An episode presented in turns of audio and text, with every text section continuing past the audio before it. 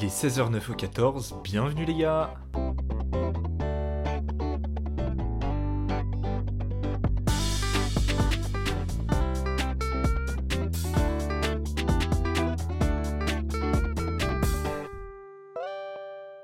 purée, je suis grave de bonne humeur aujourd'hui. Purée, ça fait trop du bien. J'ai enfin bien dormi. Ça fait 10 jours que je dormais super mal si vous voulez vraiment tout savoir. J'ai l'impression que je parle à mon psy là. Mais je pense avoir découvert une recette miracle, c'est-à-dire lire avant de, avant de dormir. Oui, c'est peut-être un peu cliché, mais je me suis remis à lire Harry Potter. J'ai vraiment l'impression d'être 10 ans en arrière. Et je bois du thé. Voilà, j'ai bu du thé hier soir. Je vous raconte pas la nuit que j'ai passée. Bref, euh, L'intro est un peu chaotique. Mais bon, j'enregistre ce podcast alors normalement 9 jours avant que vous l'écoutiez. Aujourd'hui, j'enregistre un petit peu en avance tout simplement parce que là, on est le 26 septembre, donc le podcast sortira jeudi d'après. Et le week-end qui arrive, donc du 28 au 30 septembre, je fais mon week-end d'intégration avec mon asso. Donc, euh, comment vous dire que je pense que je ne serai pas disposé physiquement et mentalement à enregistrer un podcast et à la concentration. Je pense que là, la clarté de mon propos, après le way, euh, comment dire, je ne garantis rien. Donc, euh, on va éviter que ce soit trop chaotique. Mais donc aujourd'hui, j'aborde dans ce cinquième podcast un sujet dont je suis extrêmement content de parler. C'est vraiment un des sujets, lorsque j'ai commencé à faire les recherches du podcast, dont je voulais le plus parler parce que je le trouve hyper important et c'était un des sujets un peu centraux. Donc je vous avoue, hier, euh, je regardais dans mon carnet justement tous les sujets que j'avais marqués et là je me suis dit que le sujet des rôles modèles était impératif et allait super bien justement avec la, la période bah, qui s'écoule en ce moment. Parce que je sais pas si vous avez Netflix ou pas, mais la saison numéro 4 et d'ailleurs dernière saison de Sex Education est sortie sur Netflix. Je tiens à préciser que je ne suis pas rémunéré, qu'il n'y a aucun placement produit, aucun partenariat. J'en parle vraiment gratuitement. Là, je suis totalement bénévole. Après Netflix, euh, si vous voulez qu'on fasse une OP ensemble, il n'y a aucun problème. Mes DM et ma boîte mail est ouverte. Et donc, du coup, la quatrième saison de Sex Education est sortie. Et c'est vrai que cette série, mine de rien, a changé énormément de choses. Je sais pas si on peut dire qu'elle a révolutionné les séries, qu'elle a révolutionné le cinéma, mais cette série, qu'on en parle, que ce soit dans les médias ou que ce soit nous, entre nous, je pense les jeunes ou même euh, les adultes, enfin les personnes qui en parlent, j'ai l'impression qu'on est tous d'accord pour dire que cette série aborde des sujets tellement diversifiés, qui soient liés à l'ethnie, qui soient liés euh, à l'identité de genre, qui soient liés à la sexualité, ou qui soient même liés euh, à la féminité, la masculinité, ça a abordé des, des sujets notamment comme ah, les violences sexuelles et sexistes, enfin il y a tellement de sujets qui sont abordés. C'est abordé en plus avec un côté extrêmement pop. Je trouve que l'esthétique de cette série est vraiment géniale et elle permet, je trouve, de déjà déconstruire certains clichés et en plus de lever certains tabous. Et justement, ces tabous et ces sujets passent par les personnages. Chaque personnage en fait incarne quand même un peu une problématique, notamment le je vais pas spoiler, mais le personnage de Amy qui euh, raconte un peu comment se reconstruire justement après des euh, violences euh, sexuelles et sexistes. Le personnage de Maeve qui est très féministe. Enfin, il y a tellement de thématiques qui sont abordées et justement, je fais cette accroche pour présenter la thématique des rôles modèles parce que je trouve que cette série est vraiment vectrice de cela. Dans le sens où, même si c'est une série qui évidemment c'est romancé, ça reste une fiction, il faut évidemment euh, que ce soit euh, romancé pour euh, tirer le, spectateur et justement le garder en haleine. Mais je trouve que cette série a magnifiquement bien réussi son pari de, permettre à tout un tas de jeunes de s'identifier à énormément de personnages en fonction de leurs caractéristiques, de leurs composantes et en plus d'aborder les choses en fait vraiment avec un, naturel déconcertant. Alors on en fait des sujets importants mais en même temps chaque personnage n'est pas seulement incarné par la thématique qu'il peut vivre justement c'est une façon assez subtile d'incarner les choses et c'est pour ça que je trouve que cette série est vraiment vraiment incroyable. Mais bon, le podcast évidemment n'est pas qu'une auto-promo bénévole, je le rappelle, pour euh, Sex Education. Aujourd'hui, on va parler des rôles modèles. Parce que les rôles modèles, c'est un sujet vraiment auquel je m'intéresse depuis peu de temps. Enfin, du moins que j'ai pris conscience de l'importance d'avoir des rôles modèles et l'importance que ça peut avoir pour bah, chaque individu, en fait, chaque enfant, chaque adolescent et même en fait chaque adulte en pleine euh, construction. Avant qu'on entre dans le vif du sujet et qu'on commence notre philosophie de comptoir euh, habituelle. Déjà, qu'est-ce qu'un rôle modèle? Alors évidemment, on garde euh, les petits réflexes euh, d'universitaire. J'ai fait une petite recherche Google et selon le sociologue Robert King Merton, oui j'ai pris un accent british, je vis pour les satellites, mais bon, autre, autre sujet, un rôle modèle désigne justement un modèle sur lequel se projeter et se calquer, que sa trajectoire fasse écho à notre milieu professionnel et social, notre expérience de vie ou notre engagement politique. Trois petits points. Donc évidemment, il y a d'autres composantes, mais la définition qui est retenue, c'est celle-là. Alors déjà, je trouve que cette définition est bien parce qu'elle montre euh, la notion vraiment de se projeter, de se calquer, la notion de trajectoire aussi. Et quelque chose qui m'a halluciné, mais ça vraiment halluciné, c'est lorsque j'ai fait des recherches pour euh, ce podcast, c'est tous les articles qui traitent de rôle modèle sont essentiellement consacrés à des motifs économiques. Par exemple, le rôle modèle en entreprise, euh, la place des femmes en tant que rôle modèle au sein de l'entreprise. Et ça m'a halluciné de voir que, comme si la perception qui était faite et la façon dont on traitait déjà médiatiquement et dont on abordait le thème des rôles modèles, c'était euh, à partir d'un point de vue économique et d'un point de vue monde du travail. Enfin, c'est un point qu'il faut aborder, bordé évidemment, mais euh, si c'était que ça, mais ce serait un peu triste quoi. Et donc maintenant que les présentations sont faites, bon les gars, on va commencer le podcast. Justement, les rôles modèles, pourquoi leur importance, qu'est-ce que ça peut inspirer, quelle place ça occupe? J'ai un peu scindé le podcast en plusieurs parties, donc euh, comme d'hab, dissertation, grand 1, grand 2, grand B, grand 3, grand 5, grand 42. Vous commencez à connaître euh, la chanson. Et c'est vrai que le sujet des rôles modèles, mine de rien, instinctivement, moi ce que ça m'inspire, c'est vraiment alors des rôles qui sont qui sont des modèles. Merci Xavier, mais vraiment ces figures aussi diverses soient-ils qui servent à notre construction, qui servent vraiment à bah, nous permettre de nous trouver, qui évidemment on se construit pas tout seul, on se construit grâce à l'éducation que peuvent nous donner nos proches, à nos expériences. Mais moi à chaque fois que je pensais modèle, je pensais un peu euh, l'image des parents. Parce que je me rappelle un peu ces discussions à l'école primaire, au collège, lycée, même euh, les discussions, enfin, tu sais, dans les repas de famille où tu entends les, adultes parler, où il y a souvent cette phrase de Ah oui, euh, on va prendre le nom de Sophia. Sophia, elle est fan de son papa, elle est fan de sa maman, sa maman c'est son modèle, ou elle est émerveillée par son papa ou sa maman. Et j'ai l'impression que c'est limite intemporel de d'à quel point instinctivement les, on projette en fait sur leurs enfants qui vont avoir comme modèle euh, leurs parents. Et même nous, quand on se construit, j'ai l'impression que instinctivement, la figure que tu vas prendre en premier, euh, le modèle, ce vers quoi tu vas te projeter, oui, un peu ce modèle, bah, c'est tes parents justement.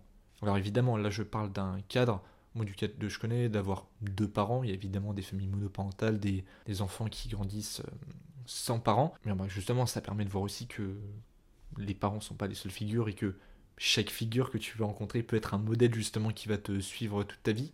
Mais voilà, moi ce que ça m'a vraiment inspiré au départ, c'était la construction du rôle modèle. Comment tu te construis en tant que personne? Quel est le rôle modèle auquel spontanément on pense? Bah, Évidemment, ce sont nos parents.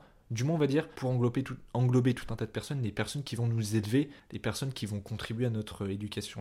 Mais c'est vrai que durant l'enfance, on a tendance à prendre les mimiques de nos parents, euh, leurs expressions, même euh, leurs convictions. On voit beaucoup de personnes qui, en grandissant des ados, qui ont les mêmes convictions, même politiques que leurs parents, qui, en grandissant, en devenant euh, adultes, soit vont dans la continuité de leurs parents, ou alors justement euh, sortent de ce schéma et commencent à se constituer une conscience politique qui va être euh, diversifiée de celle de leurs parents, justement. Donc la notion de rôle modèle est quand même vachement amenée à évoluer, parce que quand t'es enfant ado, bah tout ça change un peu du tout au tout. Peut-être que je dis pas que, que, ce que je dis est vrai, que je le rappelle à chaque fois, je suis ni psychologue ni psychiatre, j'ai encore moins un doctorat en sociologie, mais ce que ça m'inspire en vraiment premier abord, c'est que peut-être quand tu es enfant, les figures proches, les figures familiales, vraiment ton entourage proche, constituent tes rôles modèles.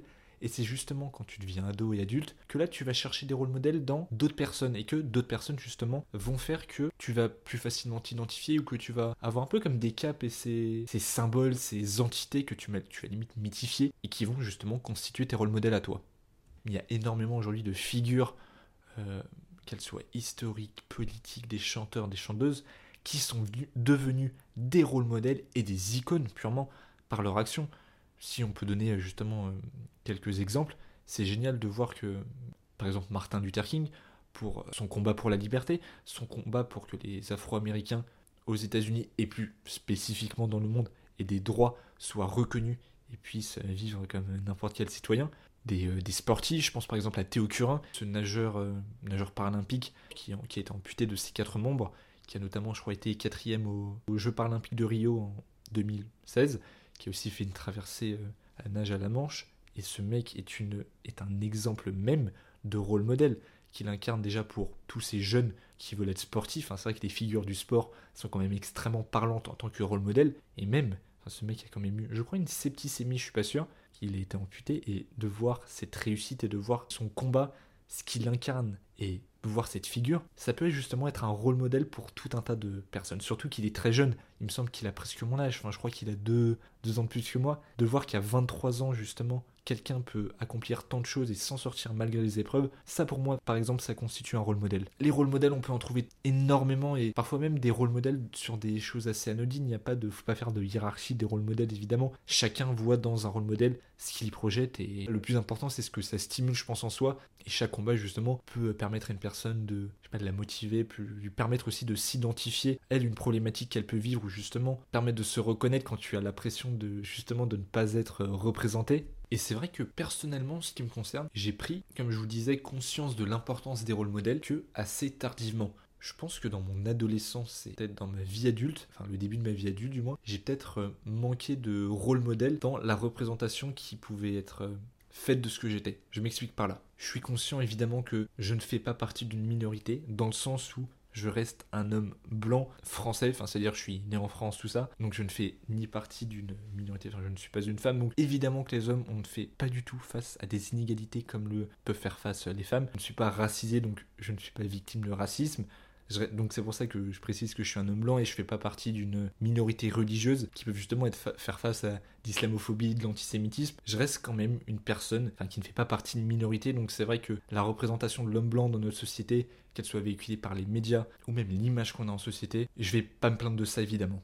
Et ce que je dis aussi, c'est je pense pas avoir grandi sans repère non plus mes repères euh, familiaux, j'ai eu la chance d'avoir une famille qui m'a entouré, une famille aimante et même des amis aussi. Enfin, je pense pas avoir grandi sans repères là-dessus, j'ai jamais été livré à moi-même. Mais s'il y a bien, je pense, un sujet sur lequel j'ai manqué de rôle modèle et en fait j'en ai réellement souffert, moi c'est vis-à-vis de la représentation de l'homosexualité. Mais c'est vrai que, comme je vous ai dit, moi c'est assez récent tout ça, le fait que je me sois ouvert et le fait que j'assume et que je n'ai plus de problème euh, justement avec ça, que je ne sois plus dans le déni, c'est assez récent pour moi. Tout ça, on va fêter que mais un an et demi de coming out donc, ça reste quand même relativement récent. Mais donc du coup, cette absence de représentation et cette absence peut-être de rôle modèle que j'ai pu avoir, qui aurait pu, je pense, m'aider et aider beaucoup de jeunes à hum, s'assumer plus tôt, je vais un peu le découper en deux temps. Parce que déjà, si on s'intéresse euh, à la représentation de l'homosexualité, ce que j'ai toujours ressenti, c'est que c'était compliqué d'avoir des figures homosexuelles. Bah, la représentation de l'homosexualité, c'était compliqué d'en faire un rôle modèle tout simplement parce que la représentation qui était faite, que ce soit socialement ou par les médias, n'était pas forcément extrêmement bonne. Parce qu'en fait, ce qui était, je trouve, souvent promu, et lorsqu'on en fait référence à euh, l'homosexualité, en fait, on faisait référence à des figures dites, je mets des guillemets, stéréotypées. Donc, parfois à des hommes qu'on va dire comme efféminés, même si bon, ça va un peu tout et rien dire ce terme, assez maniérés. Et encore une fois, c'est pas pour dire qu'il n'y a pas de personnes homosexuelles qui sont comme ça il y a des gens comme ça, mais comme peu importe l'orientation sexuelle. Ce que je veux dire, c'est même pas pour euh, dire qu'être euh, comme ça ne fait pas de toi un homme, absolument pas. Mais globalement, la représentation qu'on en avait, c'était ça. Que ce soit par les médias ou même socialement, la représentation globale qu'on se faisait de l'homosexualité, c'était ça. Et à la limite, si cette représentation, c'est ce qu'on en faisait, je trouverais ça dommage parce que c'est pas diversifié, mais soit. Mais le plus important et le plus, je trouve, délétère, c'est qu'en fait, cette représentation, on nous l'a montré comme négatif combien de fois on a tous entendu les maniéristes qu'on porte comme une fille, enfin, tous ces trucs qu'on a pu toutes et tous entendre, où tu te dis, mais en fait, t'intériorises le fait que d'être potentiellement maniéré, efféminé, et je mets des guillemets là-dessus, vraiment parce que ça, me saoule un peu, comme si c'était quelque chose qui était pas bien. Et justement, la représentation qui était longtemps faite, je trouve, dans, de l'homosexualité, notamment avec des films comme euh, La cage aux folles, euh, même dans les, euh, dans les séries ou quoi, c'était ça.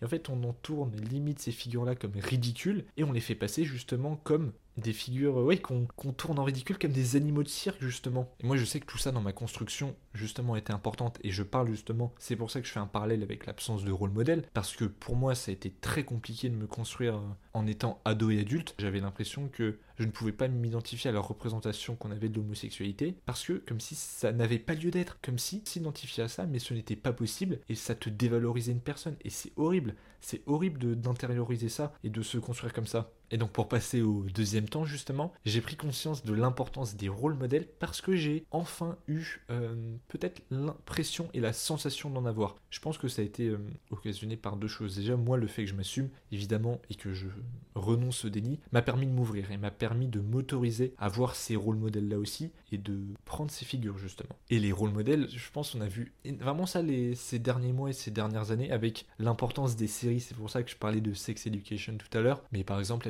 des séries comme euh, Earthstopper, avec euh, Young Royals, oui, avec euh, le film, je sais plus comment il s'appelle, sur Amazon Prime qui est sorti dernièrement. vous savez, enfin, vous l'avez peut-être vu passer, c'est en gros le fils de la présidente des États-Unis qui sort avec un membre de la famille royale. Tout ça pour dire que ces séries ont énormément contribué à la représentation à des figures de la communauté LGBT. Et moi j'avoue que ces figures m'ont fait énormément, mais ils m'ont fait énormément de bien. Et je parle vraiment de ces trois séries-là, surtout Earthstopper et euh, Young Royals, un peu aussi Sex Education, hein, faut pas mentir. Parce que déjà, bah, moi ça m'a permis de, de m'identifier à des personnes, et alors non pas d'avoir l'impression de voir des personnes comme moi, mais des personnes qui passaient par les mêmes euh, questionnements que moi, les mêmes thématiques, et aussi des personnes qui s'autorisaient à aimer, de voir que l'amour était possible, que c'était normal. Et je sais que tout ça, moi, m'a vraiment permis de plus en plus à m'accepter, à l'accepter, et m'a permis d'être beaucoup plus à l'aise. Et je trouve ça génial de voir euh, à travers euh, justement la représentation qui est faite de personnes LGBT par le biais du couple, par le biais de l'amour. Euh, c'est génial et c'est super pour un ensemble de personnes, que ce soit des enfants, des... ça permet de sensibiliser les enfants aussi, pour des adolescents ou même des adultes, se sentir représentés quand tu as l'impression d'être bah, un peu de faire face à une impasse et avoir justement l'impression qu'on normalise ce que tu es, qu'on en fait,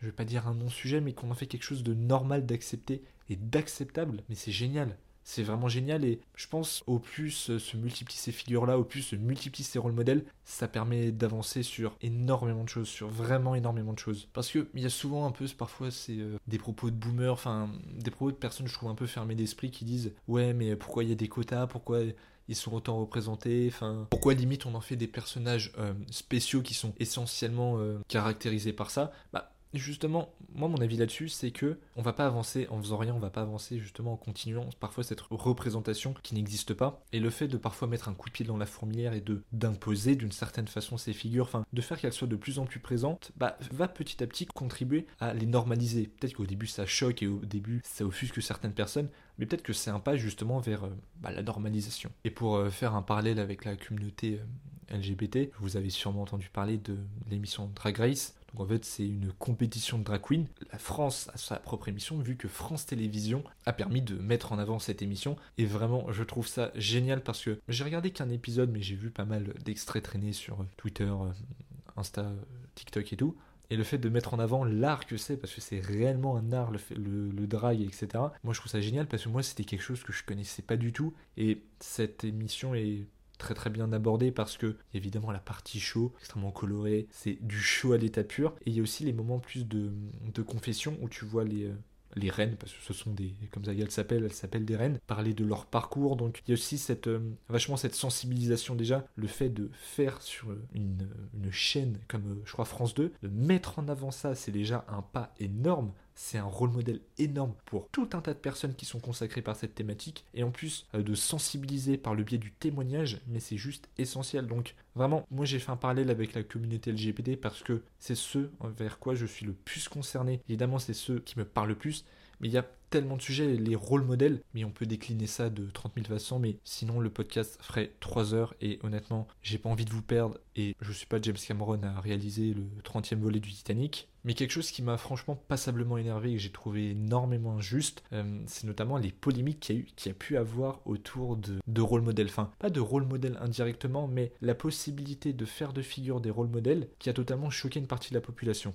tout ce qui est lié notamment à l'ethnie, aux personnes racisées, et je pense euh, notamment à, deux polémiques qui ont eu lieu ces, euh, ces dernières années. Notamment, c'était, je crois, en 2015, quand j'ai fait mes recherches, c'était en 2015, euh, vis-à-vis -vis de la pièce Harry Potter et l'enfant maudit, parce que Harry Potter, vous le savez, ou pas d'ailleurs, il y a sept volets et en fait J.K. Rowling a écrit euh, une pièce de théâtre qui s'appelle Harry Potter et l'enfant maudit. Donc cette pièce de théâtre a été jouée en Angleterre. Je sais pas y a une tournée internationale, sûrement à New York, mais bon, je pense que ça n'a jamais été décliné en français ou quoi. Du moins, ou alors là j'ai vraiment loupé quelque chose. Mais en fait, l'actrice qui a incarné Hermione dans cette pièce en Angleterre était noire. Et jusque là, me direz-vous, qu'est-ce qui est anormal? Bah énormément de gens se sont offusqués parce que euh, c'était scandaleux. Parce que pourquoi euh, faire de Hermione une personne noire alors que bah, elle n'était pas à la base? Et justement, ce qui est intéressant là-dedans, c'est lorsqu'on pense à Hermione, on pense à Emma Watson. Donc Emma Watson qui est une personne blanche, sauf que en fait quand on lit Harry Potter, jamais il n'est précisé la couleur de peau d'Hermione. Jamais ça n'est précisé. Il me semble que Harry et Ron oui, mais Hermione ça n'a jamais été précisé. Et moi ça m'avait tellement mais énervé déjà, je trouve que c'est une forme de racisme, on peut, on peut le dire. Et surtout, c'est vraiment s'offusquer, je trouve, pour un rien. Comme un peu la polémique qu'il y avait pu avoir euh, il y a 2-3 ans avec le fait que euh, l'actrice qui a, incarné euh, la petite sirène dans le live action de Disney soit noire aussi et on fait de ça un sujet passablement important alors que de fait je trouve ça ne l'est pas et justement je trouve ça dramatique d'en faire des, des combats comme ça et de s'offusquer parce que ce qu'on voit peut-être pas forcément derrière c'est que la représentation de personnes noires passant par le biais de figures comme Hermione qui est quand même incontournable dans le monde d'Harry Potter et qui est connu mondialement et qui je pense a aidé et qui est peut-être un rôle modèle pour tout un tas d'enfants peut-être d'ados et même je sais pas des adultes et même la figure de la, petite sirène. J'avais vu ces images moi qui m'avaient euh, marqué de plein d'enfants euh, noirs ou métis ou afro-américains qui étaient avaient des étoiles qui brillaient dans les yeux qui étaient ravis de voir à la télé justement une personne enfin la petite sirène qui était comme eux j'avais vu, il y a une petite fille qui disait Oh, mais elle a la même couleur de peau que moi. Et justement, c'est ça le but d'un rôle modèle c'est de voir que tu peux être représenté, que ce que tu es est normal et que t'as pas à souffrir parce que tu apparais différent de la majorité, justement. Et au final, il faut vraiment se dire Mais purée, au fond, mais ça emmerde qui?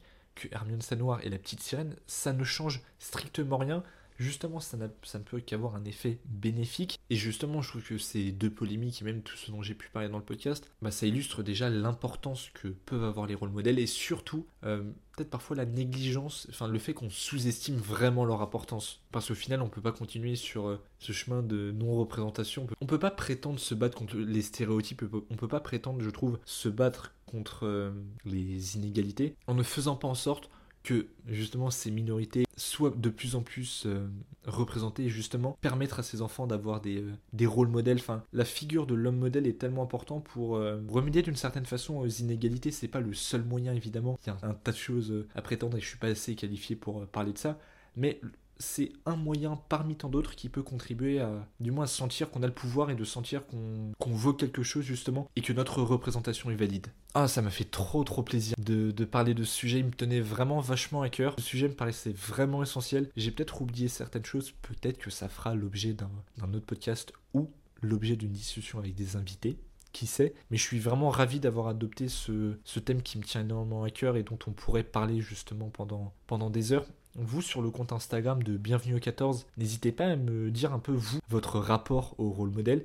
Est-ce que vous avez l'impression d'avoir manqué de rôle modèle ou même quels sont, euh, vous, euh, vos rôles modèles? Ce sera un plaisir d'en discuter avec vous parce que je pense qu'il y a tellement de réponses dont, dont on ne s'attend pas justement. Je vous remercie de m'avoir écouté. N'hésitez pas à vous abonner euh, au podcast, que ce soit sur euh, l'application d'écoute, sur la plateforme sur laquelle vous l'écoutez, à liker le podcast ou à mettre 5 euh, étoiles par exemple sur Spotify. N'hésitez pas non plus à venir me suivre sur le compte Instagram de Bienvenue à 14. Je vous fais plein de gros bisous. On se retrouve la semaine prochaine pour un nouveau podcast. J'ai hâte de vous retrouver. Moi je vous laisse, je vais me préparer pour mon week-end d'intégration. Je vous fais plein de gros bisous. prenez soin de vous encore une fois, bienvenue 14 les gars. Ciao